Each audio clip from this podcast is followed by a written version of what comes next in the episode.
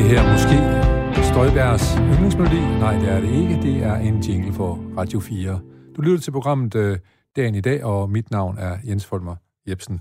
Måske hedder du Tove og bor i Torshøj, og måske sidder du netop nu og lytter til det her program, fordi du ikke ligesom har andet givet til, fordi du ikke orkede at gå ud og løbe en tur, som du egentlig havde planlagt. Uagtet hvem du er, hvor du bor og hvad du hedder, så skal du vide, at du er velkommen her i programmet.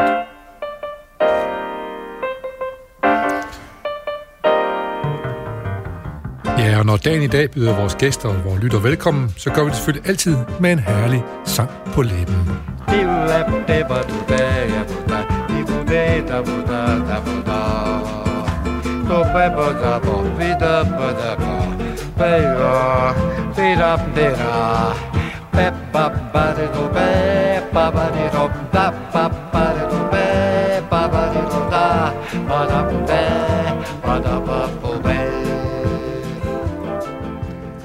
Ja, er der noget så herligt som en bossa nova på en torsdag? Jeg kan ikke forestille mig det i hvert fald. Jeg ved ikke, hvordan vores gæst har det, om hun kan lide bossa nova, men det er i hvert fald uh, Anne Bjerg her, som er direktør for Det Grønne Museum. Velkommen til i hvert fald, Anne. Tak skal du have, og jeg kan rigtig godt lide bossa nova. Det er godt lide bossa nova. Ja. Jeg synes godt, jeg kunne se det lige på. Der kom lige et lille smil op, da, der, da Thomas Jobim han begyndte at synge lidt der. Ja, ja. Ja. Har du været i Brasilien nogensinde? Nej, har jeg desværre ikke. Nej. Det bliver nok heller ikke lige hverken i år eller til næste år. Det er ikke næste 14 dage i hvert fald, nej. nej. Men at, øh, du er direktør for det Grønne Museum. Du skal jo lige fortælle os, hvad er det Grønne Museum? Jamen, det Grønne Museum, det er simpelthen det nationale museum for jagt, skov, landbrug og mad. Ja. Og det er et fusionsmuseum, kan man sige, som for fire år siden, hvor man øh, fusionerede det, der hedder Jagt- og Skovbrugsmuseet, som lå i Hørsholm. Øh, på grund af udflytning af statslige arbejdspladser, så flyttede man det sammen med Dansk Landbrugsmuseum, som lå ude i Avning, ude ja. på, på Gamle Estrup. Ja. Og så det nye fusioneret museum, det hedder Det Grønne Museum. Og, og der er museum mere på Gamle Estrup, ikke inde i hovedhuset, eller hvad er det? Jo, øh, det er jo Herregårdsmuseet. Så, ja, så, ja. så, så der, man, man De kan... ligger to øh, museer på matrikken, kan man sige, men ja. som besøgende, så skulle du meget gerne ikke opdage det, fordi du køber bare en billet, en billet og så bevæger du dig rundt på hele arealet. Ja, men det er sådan en anden en, som står for... Ja. for ja. Øh, men, og, og, hvordan, og så skal jeg så spørge dig, hvordan bliver man så hvordan bliver man direktør for sådan et museum med jagt og mad og, og landbrug og Ja, skov. men øh, jeg er jo uddannet stenalderarkeolog, så det er jo fuldstændig logisk. Altså. Det er meget logisk, ja. ja. ja øh, nej, men øh, jeg har haft en fortid som øh, 15 år nede i Horsens, øh, som direktør for Horsens Museum, ja, hvor vi blandt skal, andet... Man skal vel have en eller anden... Øh, ja, man skal nok lige have prøvet lidt med personalledelse og personalledelse, fundraising, ja. Ja. og også have noget viden Ja, om det. ja. Øh, så, og jeg var jo, på det tidspunkt var jeg 55, og så tænkte jeg, ja, hvis jeg skal lave noget andet i mit liv, så, så er det nok nu. Ja. Og så kom den der stilling, og så var det jo helt fantastisk også at få den. Få den, ja. ja. Er du så lige ude og pille lidt i jorden, for at se, om du kan finde noget fra stenalderen også, der, når du nu er stenalderarkeolog? Det har, Ej, det, har, det, det, det, det, det, har jeg nu ikke været. Vi har faktisk vores landmand derude, fordi vi har jo et stort areal. Vi Ja. har jo 70 hektar også, som, hvor vi dyrker sådan, øh, historisk landbrug på, Ja. både historisk og moderne landbrug. Og han har faktisk fundet sådan nogle fine flintøkser, okay. når han har pløjet derude. Så Okay, og nu ved han så også, hvad man skal gå til, hvis han finder noget. helt sikkert, det sige. tror jeg godt. Ja. Men du sagde lige her, Horsens øh, fængsel dernede, er det... Øh, det lyder fascinerende. Ja, men det var jo utrolig spændende. Ja, Ja, hvor- altså, det var det. Ja, og hvorfor er vi så fascineret af, af fængsler og kriminelle og sådan noget? Det er vi også med film og bøger Ja, og alt det er, jo, det er jo, kan man sige, det er, rigtig, rigtig mange af os øh, er jo ikke normalt inde i et fængsel og se, hvordan det foregår. Og det Nej. er sådan et forbudt sted. En det er sådan et, lukket lille, verden, ja. et lukket Ja, ja, ja. verden, hvor, med sådan et minisamfund, der fungerer på, øh, altså på deres egne præmisser. Og så er det også sådan noget, men øh, det er lidt farligt, og det er lidt øh, voldsomt, og, det, og de allerfleste danskere ved jo slet ikke, hvordan det foregår inde i et fængsel. Så Nej. det er sådan lidt uhyggeligt også Ja, for ja. mange. Så man, man kan sige, øh, men, men når man går ind i et museum, som omhandler det, så er man lidt på sikker afstand af alt det voldsomme. man sige. Også hvor man bliver konfronteret jeg, med jeg tror, man, jeg tror, man er, når, som, hvis man er ansat og arbejder med fængselsmuseum, så, eller, eller er ansat og arbejder Ja. i fængsler, så mødes man hver dag af vold og, og uhyggelige Klart nok. historier og meget, meget øh, elendighed. Altså, det er jo, altså, der er jo en grund, mange, en grund til, at mange af de mennesker, som sidder i fængsler, de faktisk sidder der. De har jo ikke haft samme gode forhold som Abs- i deres barndom, som absolut. hverken du eller jeg sikkert har. Øh, ja. øh, point taken. Men jeg tænker på, at hvis man går på museum, så kan man blive konfronteret med historien om, hvor voldsomt det har været. Ja. Men man er nok ikke selv udsat for... Nej, altså jeg tror, det er, det, det er, der er ikke vold i det Hvor- besøg, man det håber jeg på. da ikke i hvert fald. Nej, nej. Øh, men hvad, hvad tænker du... Hvad er den mest fascinerende historie, du har fra, fra et fængsel? Det vil jeg da godt lige vide. Ja, men det må, det Ja. må jo være historien om Karl øh, August Lorentzen, som i 1949 flygter lille juleaften, ved at han i næsten et år har gravet en tunnel ud under, øh, ud over gården, og så stikker af. Hvor og, lang er den? tunnel? Jeg Jamen, jeg tror, den er 18 meter. Wow, Øh, ja. Og den, den er jo faktisk, man kan jo, museet, vi har jo opført den, øh, og så man kan se kravle den dernede. Den, ja. ja. Ah, kravle igennem kan man ikke, men man kan gå og kigge på, på den i hvert fald, øh, og se Lorentzen som skygge bevæge sig derinde. Ja. Men, øh, men øh, det er jo en utrolig historie, kan man sige. Også fordi, at Lorentzen var jo ikke kriminel, øh, altså på den måde, som, som øh, han var morder, eller havde slået nogle øh, børnemisbrugere, eller et eller andet. Han var jo sådan en, en pengeskabstyv, og, så han er lidt ligesom øh, Olsenbanden. Okay, sådan en gentleman-tyv, ja. ja. Øh, og fordi det er klart, ellers ville sympatien jo heller ikke have ligget på hans side, Nej. som den gjorde, også Nej. på datiden, i dagtiden. Så lille juleaften, han vil hjem til familien og holde jul. Ja, han skulle i hvert fald ud til sin kone i hvert fald, ja. så måske var vi at finde en anden. Så, Nå, ups, ja. så kan man godt grave hurtigt, ja. hvis man sidder tilpas nok ja. længe nok dagen. Jamen, det, er, det er selvfølgelig fascinerende, men jeg kan huske, at jeg var på... Øh, på øh, museet dernede for mange, mange år siden, og der var det ikke, øh, der var det ikke så veludviklet igen, det var nede i kælderen og sådan noget, men jeg går ud fra, at i dag er det jo et moderne museum, når, da, da du var dernede og sådan noget, så, så hvad, hvad for nogle krav stilles der til museer i dag? Også på det, det grønne museum, som du er på? Jamen, jeg tror, bortset fra lige nu, hvor vi ikke kan rejse, så er rigtig mange danskere jo også vant til at bevæge sig rundt i verden, og rundt, altså i store byer, og se de store ting. Altså, når, altså vi sammenligner jo os ikke med, med nabomuseet, vel? Vi sammenligner jo os hele tiden med de store, øh, fede museer, som vi alle sammen gerne vil ja. se. Og, og det, øh, som kan give store oplevelser, og som, altså, hvor man bliver rørt af det, man ser, og hvor man hvor meget sådan, ny teknologi i det. Øh, udfordringen med det, det er bare, at det koster altså rigtig mange penge at lave de der øh, store museer, ikke? eller store udstillinger. Så det er svært at være med i kapløbet, så derfor må man ligesom udvælge sig nogle områder, hvor man, øh, hvor man så gør, at giver den fuld skrue. Ja. Og blandt andet har vi jo lige ude, altså vi har lige ude ved os på det Grønne Museum åbnet en stor ny udstilling om skoven, øh, hvor vi blandt andet har 800 kvadratmeter sådan digitalt skovloft, kan man sige, hvor der kører skovfilm, om, som man er i, ind, som om man er inde i en skov, ja. ikke? Ja. Altså det er sådan, at der er lidt wow i det, ikke? Så, ja. Og så under den himmel, så kan man så fortælle historien, den historiske Jeg så lige et af de nye ord, som er kommet i, uh, i retskrivningsordbogen, er nok skovbade. Ja. Det er, at man går ud i skoven og lader sig bade i den grønne natur. Så det er jo næsten et kæmpestort skovbad, I har fået lavet ja, der, kan man ja. sige. Ja. Og det kan vi jo også se her under coronakrisen, så har danskerne har jo, er kommet meget mere ud i naturen jo, end, end vi har været tidligere. Det er sådan et sted, man søger hen. Dels er der jo god plads derude, øh, men der er også fredeligt og roligt, og og man kan så kan sige, at der er mange, der heller ikke er opdraget til at bevæge sig ude i naturen. Så vi, vi skal også ligesom lære nogle spilleregler for, hvordan vi omgås hinanden, ja. så vi ikke har øh, øh, rytteren, som, øh, som banner over ham, der kører mountainbike, og, og den, der bare går og skal plukke svampe, der banner over dem begge to. Ikke? Ja, altså, ja. Vi skal ligesom lære nogle spille, spilleregler ja. for at færdes i skoven. Ja. Øhm, vi skal videre med dine øh, nyheder nu her. Du har valgt 10 tankevækkende nyheder Ja. Øh, Anne Bjerke her fra direktør for det Grønne Museum. Men nu slog det mig lige om i baghovedet. Nu spurgte om, hvilke krav du stillede, så du gav mig godt at fylde dit svar, fordi vi sammenligner os med moderne museer, eller museer, internationale museer. Men er der ikke også et stort krav om, at man skal aktivere gæsterne? Jo, helt sikkert. Altså folk vil selv være med. De vil øh, trykke og pege og selv være med til at lave historien. Og det er jo, det er jo et krav. Vi, vi måler jo, alle museer i Danmark måler øh, på samme måde. Og der kan vi også se, at det er også noget af det, hvor vi, altså, hvor vi scorer dårligst, det er det der måde med os selv at være med. Altså danske museer generelt, ja. eller det grønne museum? Museer. Danske museer generelt, ja. ja. ja. Altså det, det er noget, som, altså, hvor vi, altså, vi er jo gode til det, men vi er ikke så gode, som vi er til mange andre ting. Nej, så hvis det var en PISA-test, så så, altså, det er jo det, vi alle sammen ja, øh, ja, arbejder med, ja, tænker jeg. Ja. Det er det der med, at folk selv vil være med. Men altså, det er lidt svært at lade folk lege med solvognen. Altså, det, det kan vi bare ikke, vel? Nej. Men så, i dag er der så mange digitale medier, så, eller midler, som ja, man kan bruge, og så bruge det i stedet det, for. Ja, ja. Ja. Nu skal vi til de 10 tankevækkende nyheder, og det skal vi, fordi vi ved hjælp af det her lille nyhedsgroup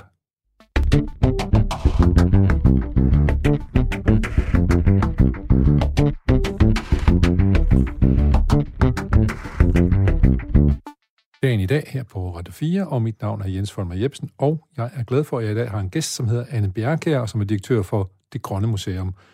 Øh, og du har valgt øh, 10 tankevækkende nyheder fra det seneste døgns tid her, og øh, jeg synes, du har et frisk udlæg. ja, vi starter, vi starter på Svingerklubben. ja, ej, men det var fordi, jeg sad her, jeg, jeg kører tidligt hjemmefra, jeg har langt på arbejde, så jeg, jeg plejer at køre hjemmefra sådan lige der omkring halv syv. Og så var der lige Godmorgen TV, hvor de fortalte om øh, et meget sjovt indlæg, så jeg var lige ved at få ten i galt i halsen der, ja.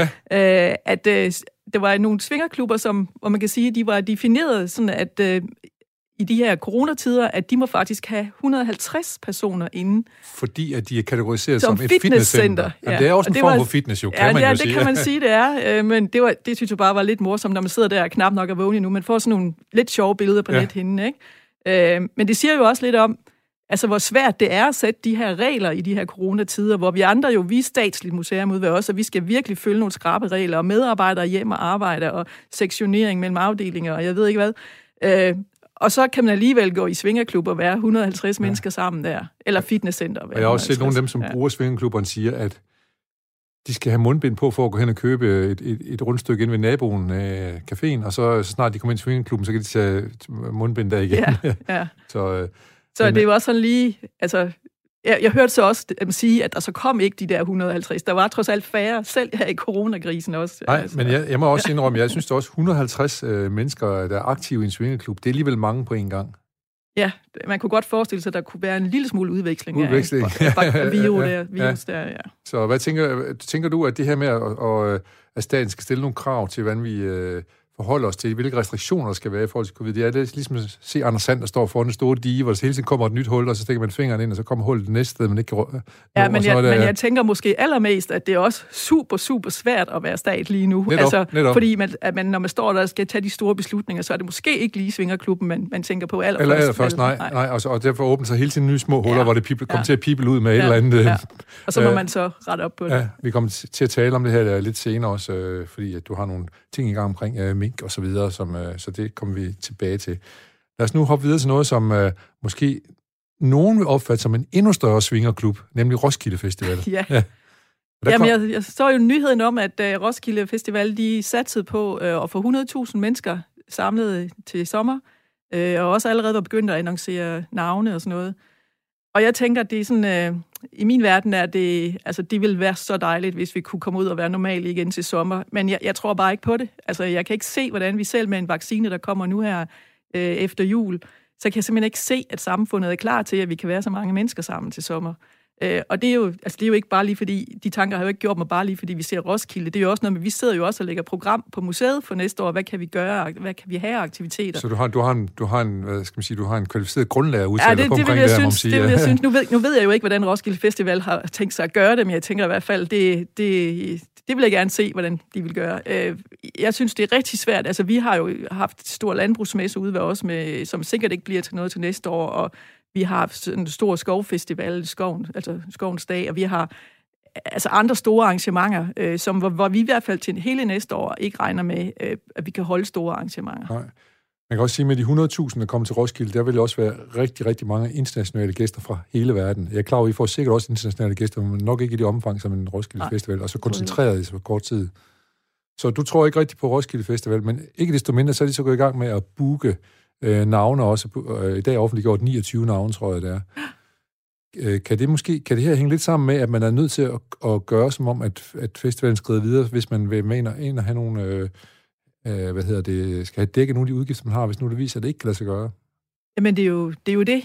Øh, jeg tænker også, at der bliver jo skrevet ret, rigtig mange kontrakter og sådan noget på Netop. forhånd, lang tid i forvejen. Øh, og jeg ved ikke, hvordan deres øh, kontrakter ser ud, men jeg håber, de har taget forbehold for, at der, skal, der, der de står, kan aflyses i tilfælde af... Nok, det står der ja, nok i dem, ja. ja. Og så måske... Men jeg tænker, vi er jo alle sammen så sultne for at komme ud og få de der kulturelle oplevelser igen. Så jeg vil da virkelig også ønske, at vi, vi kan gøre det, men øh, jeg, jeg er skeptisk. Ja, jeg så, der var nogle øh, lærere, som var ude og sige, at øh, omkring Smukfest i Skanderborg, de, øh, de troede bestemt ikke, det var umuligt. Nej. Øh, at, at gøre det. Men Jamen, jeg vil kun blive glad, hvis det kan lade sig glad. gøre. Ja. Og det ligger så også en måned senere, uh, Smukfest, en, uh, en, en Roskilde ja. uh, Festivalen. Uh, men uh, ja, men vi har da brug for uh, al den gode musik, som vi overhovedet kan få. Og de unge mennesker synes jeg også, uh, de har jo ikke bare haft et forsømt forår, de har nærmest haft et fordømt år, ikke, kan man sige. Mm. Ja. Så ja. man kan godt undre dem at komme ud. Ja, det kan man godt. Ja. Ja. Uh, så skal vi uh, til din nyhed nummer 8, Anne Bjerke, og den uh, handler om uh, fugle, nærmere bestemt en solsort, og den er jo nærmest blevet helt øh, teknologisk udstyret her. Ja. Ja. Uh, jamen, det, jeg synes, det var sådan lidt en sjov nyhed også, fordi uh, det viser sig, at man har, man har ringmærket uh, en masse solsorte, også i, altså det er et europæisk projekt, men også i 30 i Danmark faktisk også. Uh, og nu er den første, man har fået den første genmelding på den her ring, uh, udover Nordsøen. Man har simpelthen kunne se, at den er træk, trukket til England, og det har sådan set ikke været nogen altså det har man haft en ret kraftig formodning om, at, at fordi de, de stærne trækker væk fra Danmark om efteråret, blandt andet til England og så lidt længere sydpå. Øh, men nu er det ligesom øh, bevist, øh, og jeg tænker, øh, det, er jo, det er jo en sjov historie med ringmærkning, øh, ja. fordi det er jo faktisk en dansker, der har opfundet ringmærkning.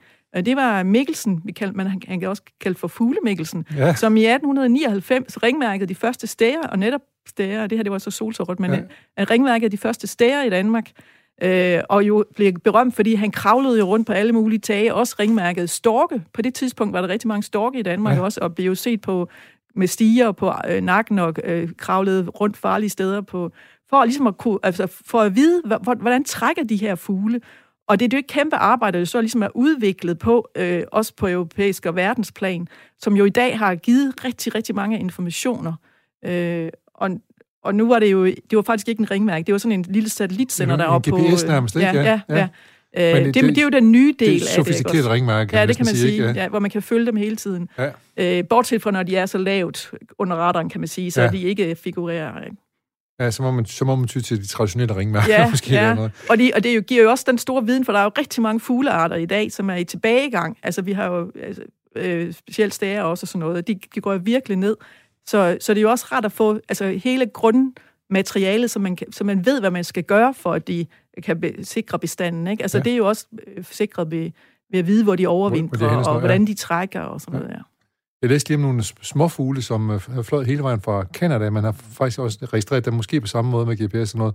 Over Stillehavet til øh, New Zealand, ja. Australien. Og det er jo en tur på mange, mange, mange tusind kilometer. Ja. Og det er jo helt vildt, at de flyver så langt, de små fugle. Men de kunne så også gøre et eller andet med, at de kunne omstille deres krop til, at de ikke skulle have så meget at spise undervejs. De har fløjet et stræk den vej der. Ikke? Ja, men nogle, nogle fugle tilbage, tilbage ligger jo flere tusind kilometer, ja. så det er, det er virkelig imponerende. Ja. Også at vores, rigtig mange af vores stor, øh, fugle i Danmark, at de faktisk kommer ned fra Afrika og tager ja, ja. hvert år turen frem og tilbage. Pænt vores svaler for eksempel, ja. ikke, som, øh, som jo også desværre er i tilbagegang, men, men altså, de kommer har den der lange, lange tur. Ja. Når du, går, når du går ud i skoven, tænker du så nogle gange, der kan du godt lige tænke dig at prøve en fugl i et kort stykke tid, for at se, hvad det er. Det der må være dybt fascinerende. Jo, jo, det må det være. Og så se det hele lidt fra oven. Fra oven er ja, også der. Ja, det må du trænge ja, til en gang imellem ja, også, jo. Ja. Ja, ja. Godt, vi skal gå videre til øh, på den syvende plads på din uh, top 10 over tankevækkende nyheder fra det seneste døgn. Da, nu undgår vi ikke længere, vi skal tale politik. Regeringen har økonomisk stimulopakke, stimulopakke på, hvad den udtales, stimuli, stimulipakke hedder det, på plads. De har forhandlet 25 milliarder kroner på plads, blandt andet til øh, feriepenge til danskerne. Men hele taget skal vi have forbruget i gang igen. Det er nok det, det handler om også, ikke? Jo, og, og det synes jeg jo netop, netop er skismet i det her også, ikke? fordi det er jo super dejligt, at man, at man bor i et land, der har råd til, at vi kan iværksætte alt det her. Men jeg tænker også lige nu, at vi har haft Black Friday, og vi har haft vi har en klimakrise truende, som vi senere skal snakke om. Og jeg tænker, det der med forbrug, det er jo, det er jo godt, fordi det sætter gang i vores vækst. Men måske skal vi også bare blive bedre til, ligesom, hvordan vi forbruger. Fordi det, altså, der, altså, hvis man går, hvis du kigger de der juletøj, eller julekataloger fra de forskellige varehus, nu er ingen navne nævnt her, igennem, så, så tænker jeg også, altså der er der mange fine ting i, men hold kæft, hvor er der også bare rigtig mange ting, som jeg gerne kunne leve lykkeligt uden. Ja. Altså jeg tænker, vi er blevet virkelig et forbrugssamfund, og det koster jo, det koster jo energi, det koster kræfter, det koster øh, klima, hver gang vi, vi forbruger de her ting, og jeg, tænk, jeg, jeg synes, man skal tænke sig rigtig godt om, inden man går ud og bruger og alle de der penge. Hvad, ja. hvad vi som danskere skal bruge de ja. her 25 milliarder Og så sikre sig, at de ligesom kommer ud og giver nogle arbejdspladser, som ja. ikke måske belaster klimaet så meget. Øh, hjælpepakken betyder også, at 575 millioner kroner årligt øh, bliver givet støtte til eksport, og det med danske job øh, de næste tre år. Hvilket Venstre er glade for, siger deres ja. formand. Ja. Øh, men, øh, men det altså betyder det her med flere penge, at, at uh, gennemsnitligt får en uh, danske lønmodtager 9.000 kroner i lommen til at købe uh, julegaver for. Og du har ret i det med forbrug, men måske er der også gang i uh, et gearskifte der, for vi kan se, jeg kan i hvert fald se på din gymnasieungdom, som jeg selv har hjemme i vores hus, at der er genbrugsbutikker blevet utrolig populære, og jeg kan også se, at de skyder op i alle byer, også europæiske byer, øh, genbrugsbutikkerne. Ja, altså man kan sige på mange måder, hurra for ungdommen. Ja. Altså fordi det er jo ligesom der, ændringerne sker øh, hurtigst. Øh, og jeg tænker, det, de, de, er, de er stået lidt af de race, vi andre har været i. Ikke? Altså, de tænker sig måske lidt mere om, på nogle områder i hvert fald. Ja, helt ikke? klart, ja. ja. Øh, og der er faktisk lige udgivet en bog af, af samfundsforsker Hans Andersen, hvor han sammenligner 68-generationen med den nye øh, generation, som er Z-generation, han siger, at de har rigtig meget til fælles. Ja. Alle andre inde midt imellem, de har haft travlt med at skulle gøre karriere og, være, og, og arbejde har været det vigtige. Øh, og det var faktisk så vigtigt, at man hele tiden har haft sin mobiltelefon, så man kunne ringes op, men når man ikke var på sin arbejdsplads og sådan noget. Ja. Men, men nu kommer der nogen, som øh, vil gerne vil arbejde i projekter igen, ligesom 68'erne også gør. Så. Ja, men det tror jeg på. Ja. Det, det tror jeg på. Og jeg, og jeg, jeg tænker også, at, øh, at det, er, det er nok på tide. Det er på tide, altså, ja. altså, og jeg tænker også, at vores samfund det bevæger sig sådan lidt i nogle ryg. Og jeg, jeg tænker også, at den der ungdom, de har også... Øh, de har også nogle andre øh, forbrugsmønstre, end vi andre har. De er måske lidt mere klimabevidste. Bestemt. De, er, de spiser måske lidt mere grønt. De, altså, spiser, de, og mindre kød. Ja, helt klart. Det kommer ja, vi til. Ja, det, det kommer vi til. Ja. Ja. Ja, øh, ja. Men så lad os da gå videre til din... Øh, her med en lille løfte, ikke pegefinger, men en lille henstilling til, at man måske skal tænke over, hvor meget man forbruger, og hvad man bruger pengene på, når man forbruger. Øh, på en sjette plads, der skal vi... Øh, der tilbyder de tre tidligere præsidenter, Barack Obama, George W. Bush og Bill Clinton, altså vi er selvfølgelig i USA nu, der har de fleste nok regnet ud, de tillader, at de øh, vil lade sig vaccinere på tv for rullende kameraer.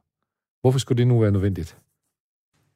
Jamen, øh, jeg, jeg synes jo, at nu har vi hørt rigtig meget om USA i de sidste mange måneder. Øh, dels har der været præsidentvalg, dels har de jo også rigtig mange mennesker, som dør af coronavirus. Det må sige. Jeg, jeg læste Æh, i dag, der, eller jeg hørte i dag i nyhederne, at der hver 35. sekund er der en amerikaner, der dør af coronarelateret sygdom. Ja, det er skræmmende. Ja. Øh, og, jeg, og jeg tænker, at der, at der den, lige nu øh, er præsidenten, ham der er præsident indtil den 20. januar, ja han har jo ikke øh, sådan været forgangsmand på ret mange måder på Nej. den her corona der. Øh, og og ja, der har jo tidligere været stor debat omkring, jamen, hvordan vil den her vaccine overhovedet blive modtaget i USA? Fordi hvis man kun kan komme til at vaccinere halvdelen af befolkningen, så har den jo ikke den effekt, man gerne vil have på, på, på hele populationen. Øh, så jeg synes jo, det er, det er befriende, at man kan få, få tre præsidenter til at stå sammen om det, specielt jo fordi, at det er også George Bush, Øh, som på jo, tværs af partierne, Ja, på sige, tværs af partierne, at, at, at de kan stå frem og ligesom at være foregangsmænd på ja. det her. Og det kunne godt også, tænker jeg, at flytte nogle af de der skeptiske Trump-vælgere øh, at ja, over til også, at de ikke synes, det er så forfærdeligt igen. Ja, ja der er mange vaccineskeptikere, ja, ja. Øh, som ikke vil have det. Øh, og man, man, man skal lige se, at samme udsendelse, jeg lige refererede til før, det regner med, at der er 100 millioner amerikanere, der kan blive øh, vaccineret øh, til sommer, frem ja, til sommer. det er mange. Det er mange, ja. ja. Så lad os nu se, om det er, er det politisk øregas, eller om der rent faktisk øh, er noget i det. Ja. Men det, men det i hvert fald så signalerer det også lidt den der, at man skal få samlet fløjene i USA, ikke? Altså, man, at vi skal videre. Vi skal ikke have de der dybe grøfter, Nej. som der godt nok har været gravet ja. nogle stykker af her. Tænker du, at de er, er hvad hedder det, øh, er noget, som er sket under Bush, eller er, er Bush bare en kulmination på, der er de her udgrænsninger mellem fløjene? Øh, Trump, mener altså, ja, Trump, ja, ja, ja. Ja, nej, jeg tror, altså det er personen Trump, tænker jeg, altså, som, som um, har meget... En dynamo i forhold til ja, det i hvert fald. Ja, ja, det tror jeg. Om han så om man kan skyld eller ære, det kommer lidt an på, hvad, hvad, hvad, hvad man, hvad man står henne, ja. ja. Øh, men men ja, han har, jeg tror, når man, om 100 år, når man kigger tilbage på, hvad der skete lige de sidste fire år, så tror jeg, at der, altså, det vil være en milepæl. Ja, det, ja, det tror jeg. Ja. Men man må nok også bemærke, at der, jeg tror, der er noget med 74 millioner, der er stemt på Jamen, det er jo skræmmende. Det er helt ja. vildt. Det er ja. helt vildt. Nu skal vi lige op og ligge på en lille bossa nova-sky, fordi vi skal lige transportere os lidt tilbage i tiden, den, til dengang dagen i dag var i går. Oh,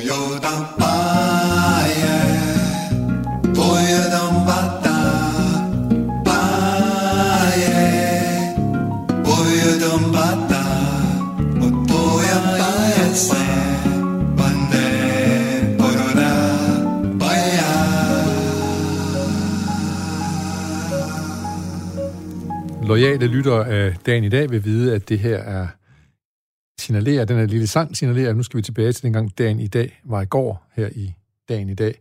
Og det skal vi blande sammen med uh, Anne her, som er direktør for Det Grønne Museum og dagens gæst. Vi kigger på, hvad skete der 3. december i andre år, for, i andre forgangne år. For eksempel i 2005, 3. december, der blev den nordirske fodboldlegende George Best bisat ved en ceremoni. Han får nærmest en statsmandsbegravelse. Der er en halv million mennesker, der tager opstilling langs ruten, øh, og han var en den største og første superstjerne i europæisk fodbold. Så lidt en playboy-type, men også øh, elegantier, kan man vist godt sige. Og når, når vi lige har taget den her frem i dag, 2005, så er det fordi her 15 år senere, der øh, blev Maradona jo begravet. Men næsten, eller med endnu flere mennesker øh, langs vejene.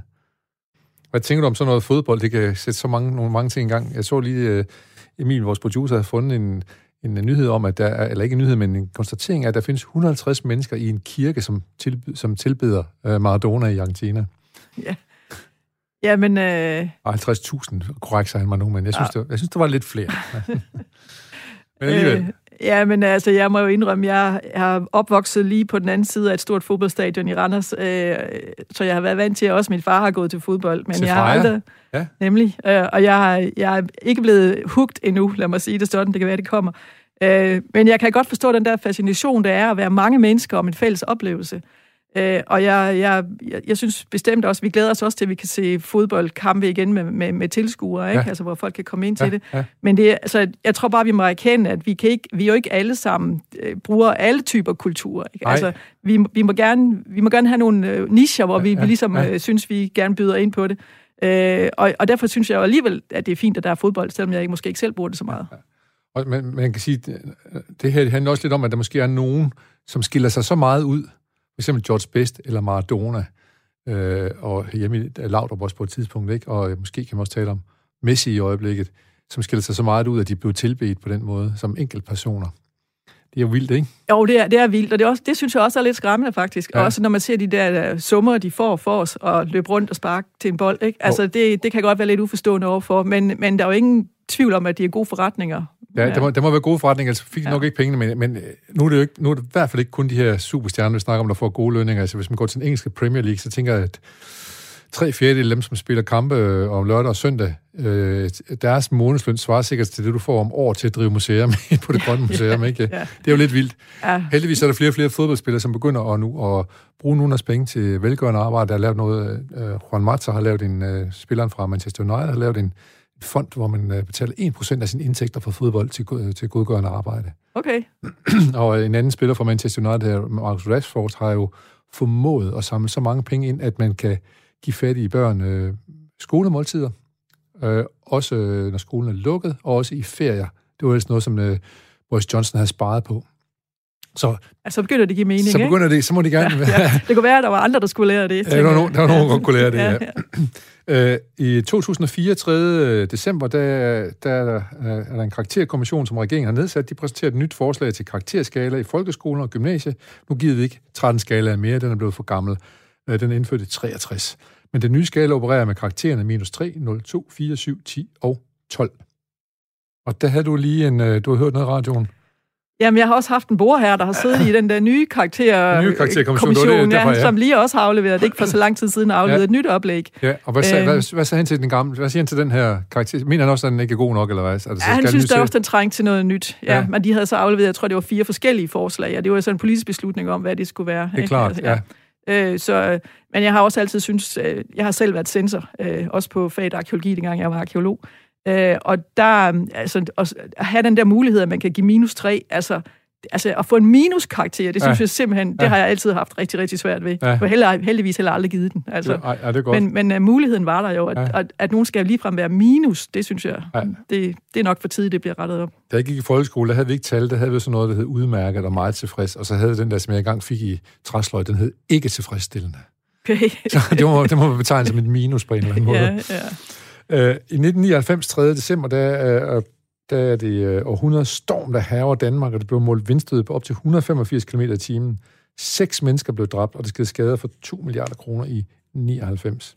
Det må I jo kunne mærke ud hos jer også, når det blæser med, med de store skovarealer og alt muligt andet, I også skal passe på. Jo, jo, og vi har jo også hele historien omkring den der store storm, som jo virkelig var et skældsættende år for, for skovejerne. Der, det, altså, det er, altså, der er nogle skove, du kan se det i nu jo, og det er jo virkelig, virkelig dyrt at rydde op efter sådan en storm. Øh, og også, altså det, det, der er jo så fascinerende ved sådan en skov, det er jo, at, at der går jo 100 år, før man planter den, til man ligesom kan få udbyttet af den. Ja. Øh, så det er, jo, altså det er jo flere generationer nogle gange, ja, der, der mister deres... planter, ja. ja. Og det, det hele den der langsigtede tankegang omkring skoven, den er virkelig spændende, synes jeg. Altså, det er virkelig en investering til vores fremtid, når man planter skov. Ja. Øh, og nu er det jo så blevet rigtig meget oppe i, i, i tiden med at plante skov. Øh, fordi det er, jo ikke, det er jo ikke en selvfølge, kan man sige, at der er skov i Danmark. Altså for 200 år siden, eller godt 200 år siden, der var vi nede på, at 3 eller 4 procent af Danmark var dækket af skov. Der var faktisk næsten ingen skov i Danmark. Og så var der nogen, der tog en beslutning om, at det var simpelthen ikke holdbart, vi kunne ikke, så kunne man ikke forsyne Danmark med træ. Øh, og så plantede man det, og lavede en plan for, hvordan det så skulle plantes. Så det er blandt andet også derfor, man kan se alle de der stengærer og sådan noget, der er ude i landskabet. øh, at, at det, de kommer jo fra dengang, man ligesom fredede skoven. Ja. Og, og det var en vis beslutning, kan man godt sige. Det var meget vis beslutning. Ja, måske, ja. Ikke, måske ikke sådan super populær, lidt af det, vi gør i dag. Ja, ikke? Ja. At det ikke alle, der jubler over, at de skal aflevere jord til, til skovrejsning. Ja. Øh, men det virker, altså, og det er gjort før. Altså, jeg kan også huske, at øh, jeg synes, det har været lidt fest med skove i Danmark, fordi jeg havde familie i Sverige, jeg blev altid mobbet med, at de havde de største søer og de største skove. Mm. Man kunne nærmest ikke kalde skove, det der var i Danmark, så småt var det, synes ja, de. Ja. I går der havde vi en stor skov op og, og vende. Det var Amazon, i Amazonas, hvor man mm. har fældet øh, 11.000 kvadratmeter skov allerede ja. i år bare. Kæmpe, kæmpe areal. Ja. Kan man nogensinde plante sådan noget op igen, der Altså, jeg ved faktisk ikke ret nej, meget om regnskov. Nej. Det er der sikkert nogen, der ved mere om, mere, end jeg gør. Ja. Men altså, det, man, i Danmark kan man jo sagtens plante. Øh, det er jo bare med at gå i gang. Gå i gang, ja. ja. Og der er også flere og flere firmaer, der begynder på det som en slags kompensation for CO2, så de kan forbruge noget mere CO2, så kan ja. de klimakompensere ved ja, at, ja. at plante træer og sådan ja. noget. Ikke? Ja. ja, det går lige et stykke tid. Det går et stykke tid øh, og nu, så, så, er det nok en, så kan vi nok ikke gøre det længere. Nej. Vi, vi er trods alt også nødt til at have noget ja. jord til at producere vores mad på. Men det må være det, der hedder greenwashing på en eller anden det, måde. Man, ja, ja, på en måde. Så her skal jeg så lige sige, at uh, i 92, der blev verdens første sms-besked sendt. Ja. Ved du, hvad der stod i den? Nej. Merry Christmas. det var da et godt budskab. ja. Uh, og i 67, uh, 3. december, der er det verdens første hjertetransplantation på et menneske, der blev foretaget i Sydafrika. Det var den legendariske kirurg Christian Barnard. Uh, patienten levede 18 dage med et nyt hjerte. Mm-hmm. Man kan så sige, at de blev lidt mere, uh, lidt dygtigere til at gøre det nu. For eksempel i uh, Danmark, der er der blandt andet en patient, som nu har levet 30 år med et nyt hjerte. Der blev, hjerte, der blev lavet uh, hjertetransplantationer i, uh, på Rigshospitalet, og så på Skyby Hospital i Aarhus. Og det, jeg tror, det er omkring 90 om året, eller sådan noget. Der blev lavet. Det er faktisk ret mange. Uh, ja, fem, undskyld, 15 hver sted af 30 i alt. Så, men det er alligevel en del, kan man sige. Det er en del, ja. ja. Og det kan også minde mig om, at i går lovede vi, at vi vil give den besked videre for en til en af vores gæster, at man, det var nok en god idé, hvis man blev øh, organdonor. Mm-hmm. Så det her med givet videre, fordi ja. der er brug for det, som hun sagde. Hun var læge ude på Skyby Hospital. Ja. Godt, og så skal vi bare lige sige, at uh, Jan Gindberg har fødselsdag. Tillykke med det, Jan Gindberg. Også i Osborne, uden sammenligning, har også fødselsdag i dag, og det har også uh, den franske filminstruktør Jean-Luc Godard, som var med til at lade den nye franske bølge, og som i øvrigt var gift med uh, Anna Karina, den danske skuespiller, som desværre gik bort her for et lille års tid siden. Og uh, så kan jeg lige sige, at øh, døde i dag, dem har vi ikke så mange af, heldigvis ikke sådan at, at, fra, fra de højeste hylde her, men i 1839 så døde Frederik den 6. konge af Danmark. Han blev 71 år. Så kondolerer til, kondolationer til kongehuset derfra, og nu skal vi simpelthen tilbage til nogle nye nyheder.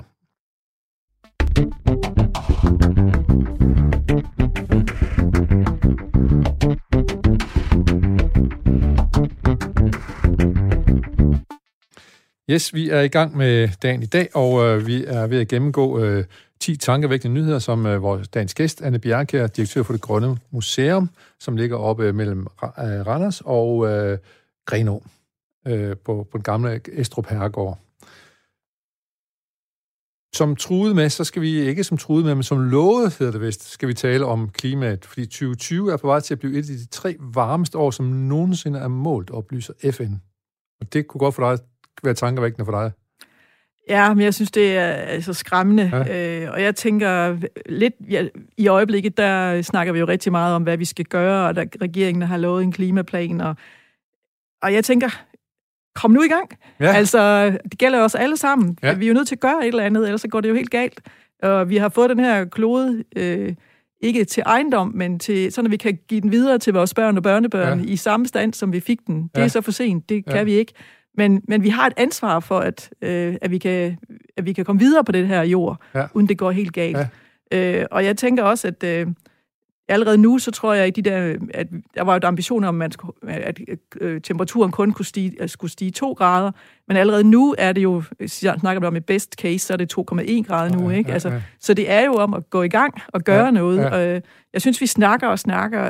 Øh, øh, jeg synes, vi skal gøre meget mere. Og man kan jo se, for eksempel det der med elbiler, det er jo, altså, det er jo næsten overhalet det, regeringen øh, havde meldt ud. Ja, men, øh, ja. fordi danskerne vil faktisk gerne køre elbiler, ja. så nu er hver femte bil, der bliver solgt en, en elbil eller en hybridbil. Ja. Så jeg tænker, at danskerne vil rigtig gerne være med til ja, det her. Ja. De skal bare have nogle anvisninger på, hvordan vi gør det. Ja. Vi skal ikke sådan hver især sidde og opfinde, hvad det er, vi gør.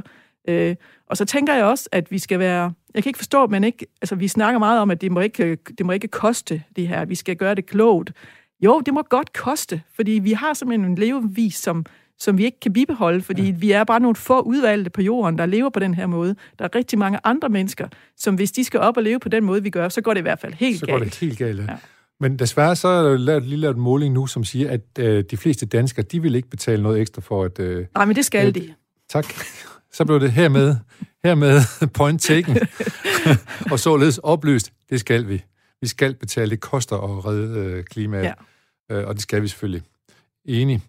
Øh, og vi vil gerne have nyheder, som ikke hedder, at vi er på vej til de tre varmeste år, for de er rigeligt varme, dem vi har haft indtil videre. Ikke? Ja. ja. Og man kan sige, i Danmark er det måske lidt fedt, at vi får nogle varmere sommer, og at vi får oh. nogle varmere vintre, ja. og det, vi sparer lidt olieregninger, eller øh, forhåbentlig ikke olie, men noget varmeregning. Ja. Men der er jo rigtig mange andre lande, hvor to grader er skræmmende, fordi det gør land, jorden ubeboelig. Ja, og får vandet til at stige ja, og så videre. Ja. Øh, må jeg lige høre, hvad, hvad kan man som museum gøre for at oplyse om det her? Laver I sådan nogle projekter, som er... Altså, vi, vi har jo et, vores store projekt, som vi fundraiser til lige i øjeblikket, som vi også har fået nogle penge til. Det er, det er jo en stor ny udstilling, hvor vi tænker vores emner på tværs, altså med jagt, skov, landbrug og mad. Og så vil vi simpelthen fortælle de sidste 70 års Danmarks historie, hvor vi starter nu, og så går tilbage hver 7-10 år, ligesom at fortælle, hvad skete der i Danmark i de her 10 år. Fordi det viser også den der måde, altså det, vi hedder jo det Grønne Museum, det er jo ligesom fordi, det er paraplyen over de der fire emner. Og det, det handler jo simpelthen om, hvordan danskerne, altså også før vi blev danskere, har, har ligesom hele tiden i jagten på det gode liv, har udnyttet de ressourcer, der er omkring os. Og hvad vi har fået ud af det, altså vi er kommet fra at være folk til at være nu, men det har også haft nogle konsekvenser for den natur, vi lever i. Altså som vi lige snakkede om før udsendelsen her, at der, der er jo faktisk ikke natur tilbage i Danmark, altså nej. det, man definerer som natur. Der er ikke vild natur, nej. Nej, det er jo, det er jo menneskeskabt, alt det, vi går omkring øh, i. Øh, og, og det er den fortælling, vi gerne vil fortælle.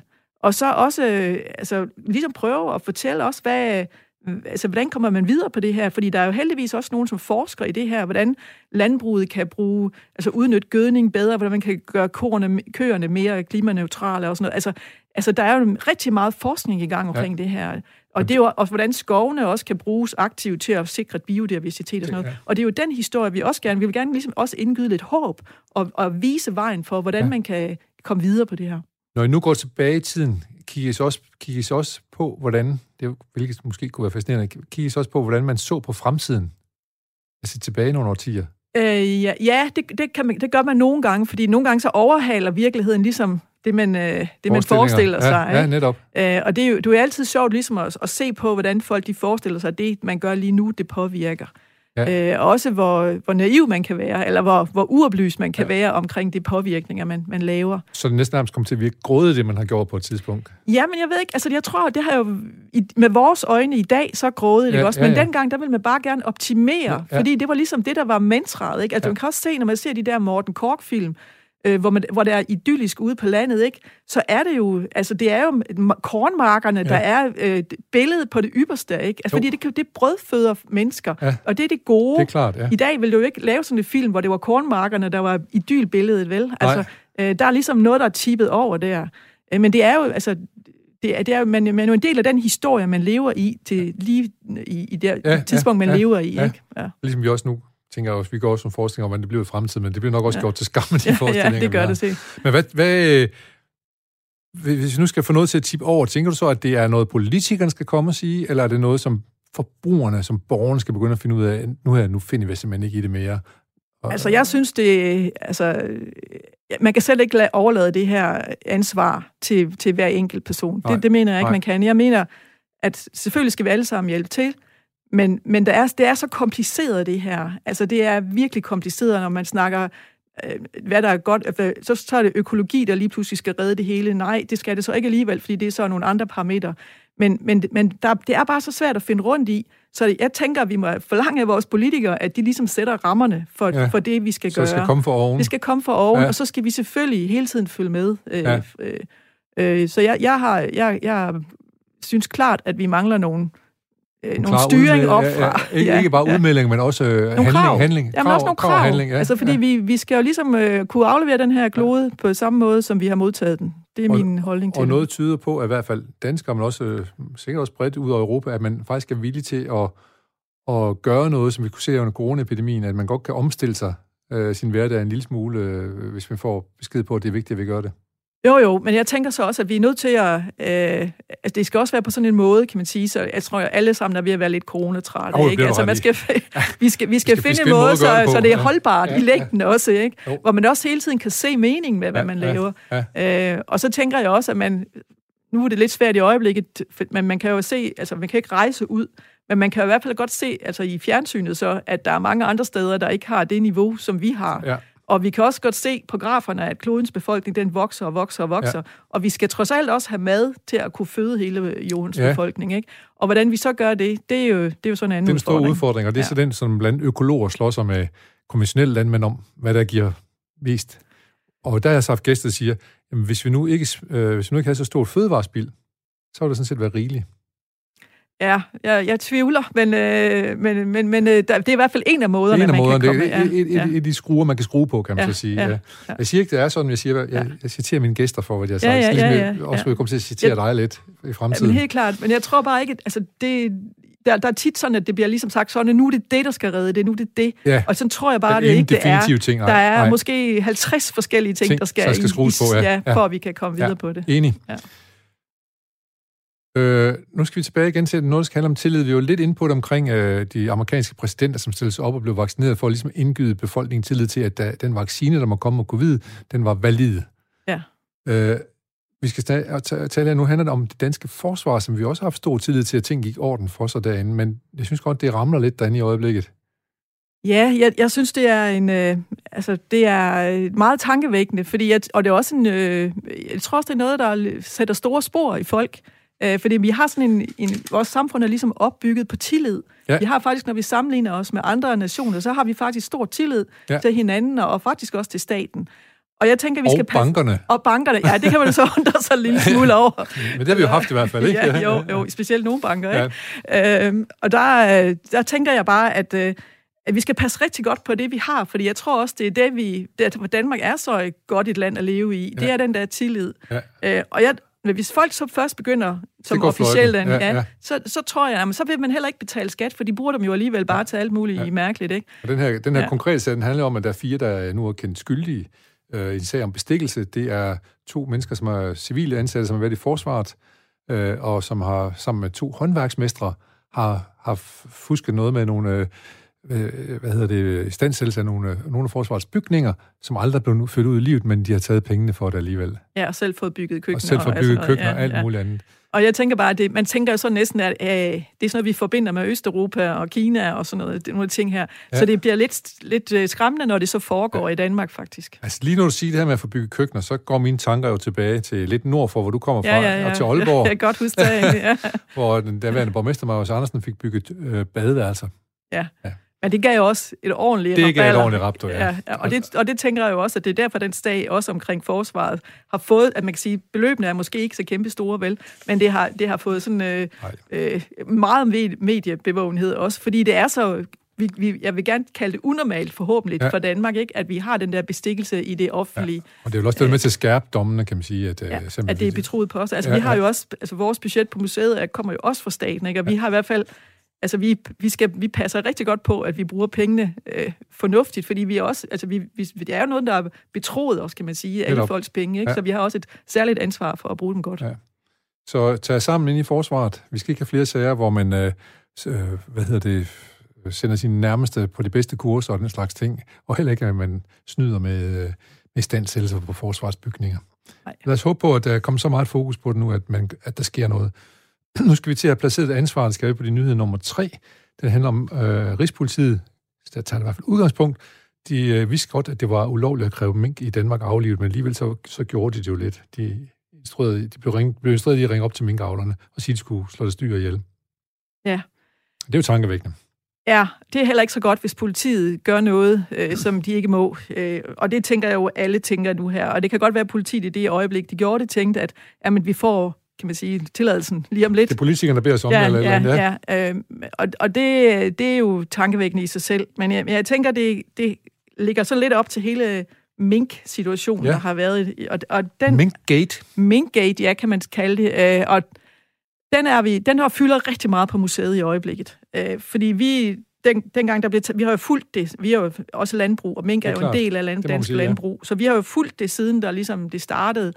Men da der så øh, blev den der weekend, hvor der ligesom blev truffet den beslutning om, at alle mink skulle aflives, så kiggede vi bare lige på hinanden, og så sagde nu, hvad gør vi? Hvad gør vi? Øh, fordi vi kunne jo godt se, at der ville ikke gå ret lang tid, så ville der ikke være mink i Danmark.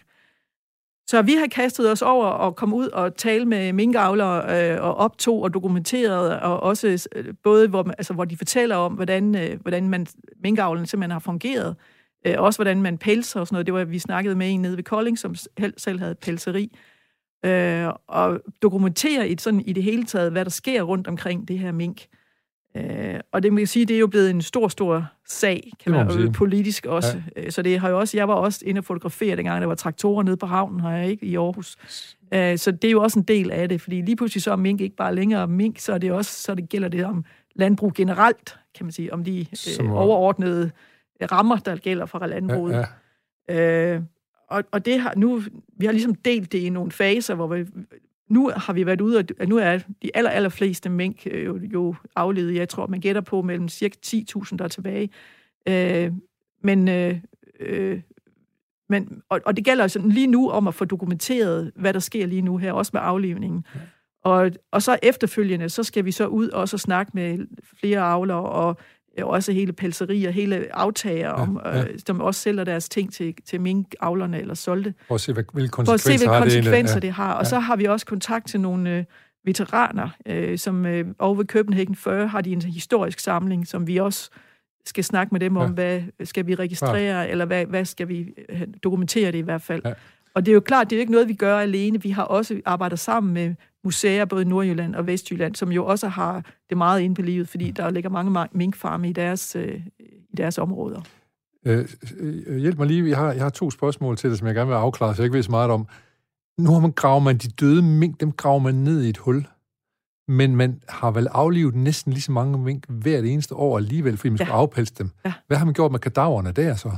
Jamen, de er jo blevet øh, lavet, øh, kørt til forbrænding, og de er, øh, altså, de er blevet afsat, men, men der har pelseriet jo gået, de har foregået over en måned.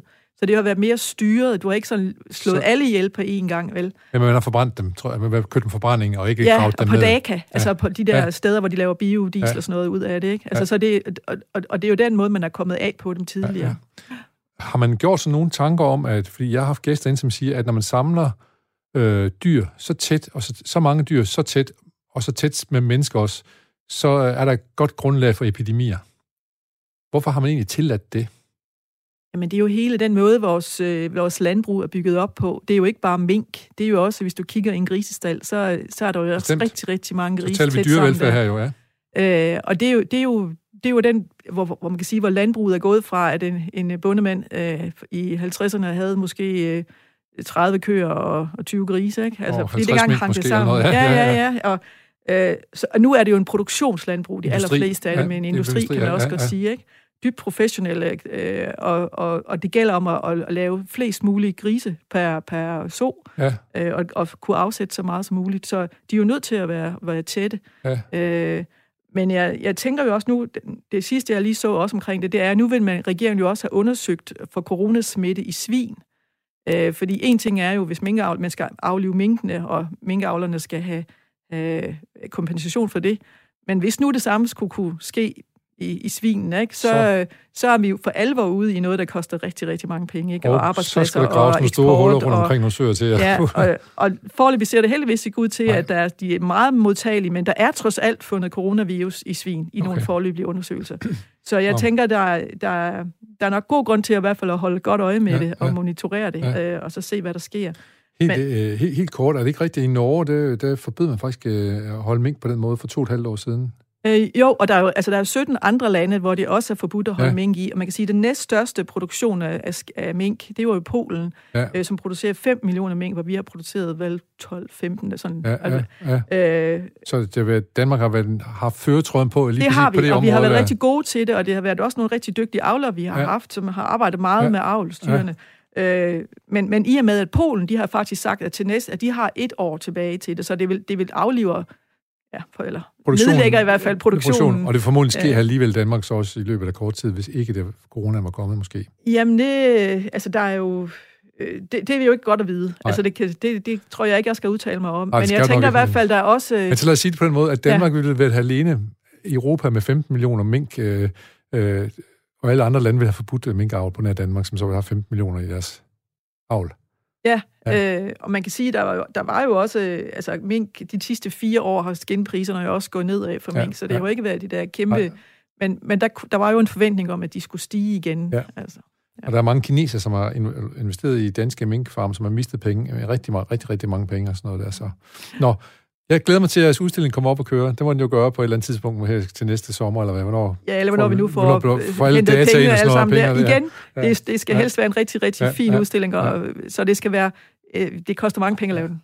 Vi har en lille madnyhed her, den skal, den skal vi desværre gå kort, for den handler om, at der er nogen i Singapore, der nu har fundet ud af at lave kød af stamceller.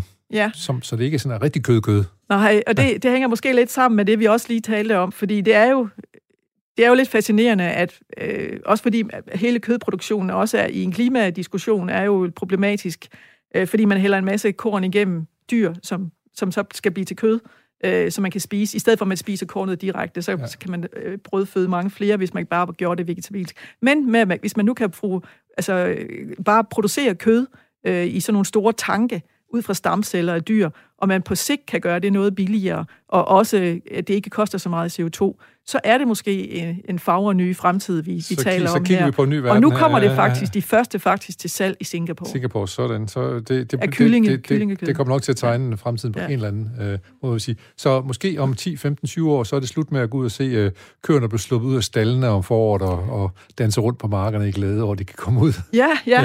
øh, man, man ja. kan sige, at man, man producerer faktisk 125 millioner kyllinger i Danmark om året. Så det er nogen kyllinger. Oh. Ja. Ups. Vi har lige øh, desværre lidt kort tid kun til at tale om din første plads af øh, Anne her. Det handler om børnekraft, som nu man vil, man vil samle hele på Rigshospitalet, hvilket man stiller sig noget uforstående overfor på Skyby Hospital i Aarhus. Du har lidt erfaring, og hvad, hvad mener du om det her? Ja, altså jeg vil sige, jeg har også haft øh, kræft tæt på i familien, øh, og jeg ved, hvor, hvor opslidende det er. Så det der med, at man som øh, børnefamilie, der i forvejen er hårdt ramt, fordi man har et sygt barn, og måske også har andre børn, som skal have en hverdag, så vil jeg i hvert fald opfordre til, at man tænker sig rigtig godt om, og så får den der plan af bordet igen. Fordi jeg har meget stor respekt for, at man samler de faglighederne, og der er, man kan sikkert også påvise, at de er måske en anelse bedre på, på Rigshospitalet. Men jeg tænker også, at der er så mange andre faktorer i spil i det her. Der er og der, der, ja, og der er rigtig mange muligheder i dag med digital teknologi, så kan man jo godt ligesom rådgive sig, eller få råd, rådgivning af dem, der er eksperterne på de forskellige områder. Så, og jeg, jeg tænker bare, at de kraftramte familier, de er hårdt nok ramt, uden at de også skal tilbringe hele deres behandling i København. Og måske vil vi godt våge at påstå, at en del af helbredelsen kan jo måske også være, at man har en nærhed og tæthed til sin familie. Jamen det tror jeg er dokumenteret, det tror jeg ikke bare det behøver, det behøver, nej, nej, men nu skal jeg passe på mig, hvad jeg står og siger ja, ja, ja. Så, men det, det siger vi i hvert fald, sådan er det. Ja. Ja. Tusind tak, uh, Bjerg, fordi du kom og var med her i uh, dagen i dag. Og uh, der lige om lidt er der nyheder, og de kan så lige få lov til at danse til den her sang. Vi har jo talt om den nye generation, der kommer, som sammenlignes med 68'erne. Der kommer et nummer her fra 68'erne, et nummer, som blev udgivet i dag i 1965, Talking About My Generation.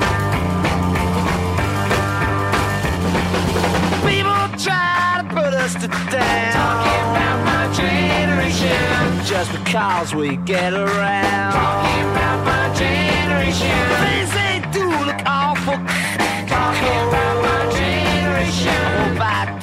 Before I get old. Talking about my generation. This is my generation, baby. Why don't you all fade away? Don't try to dig what we all say. I'm not trying to cause a big sensation. I'm just talking about my generation.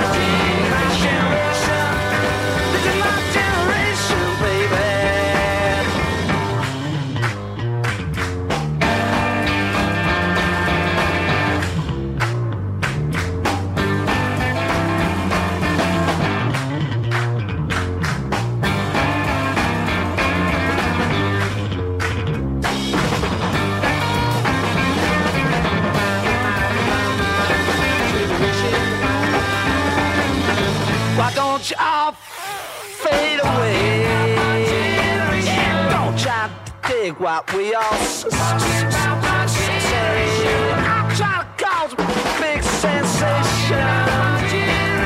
Talking about my generation. This is my generation, baby.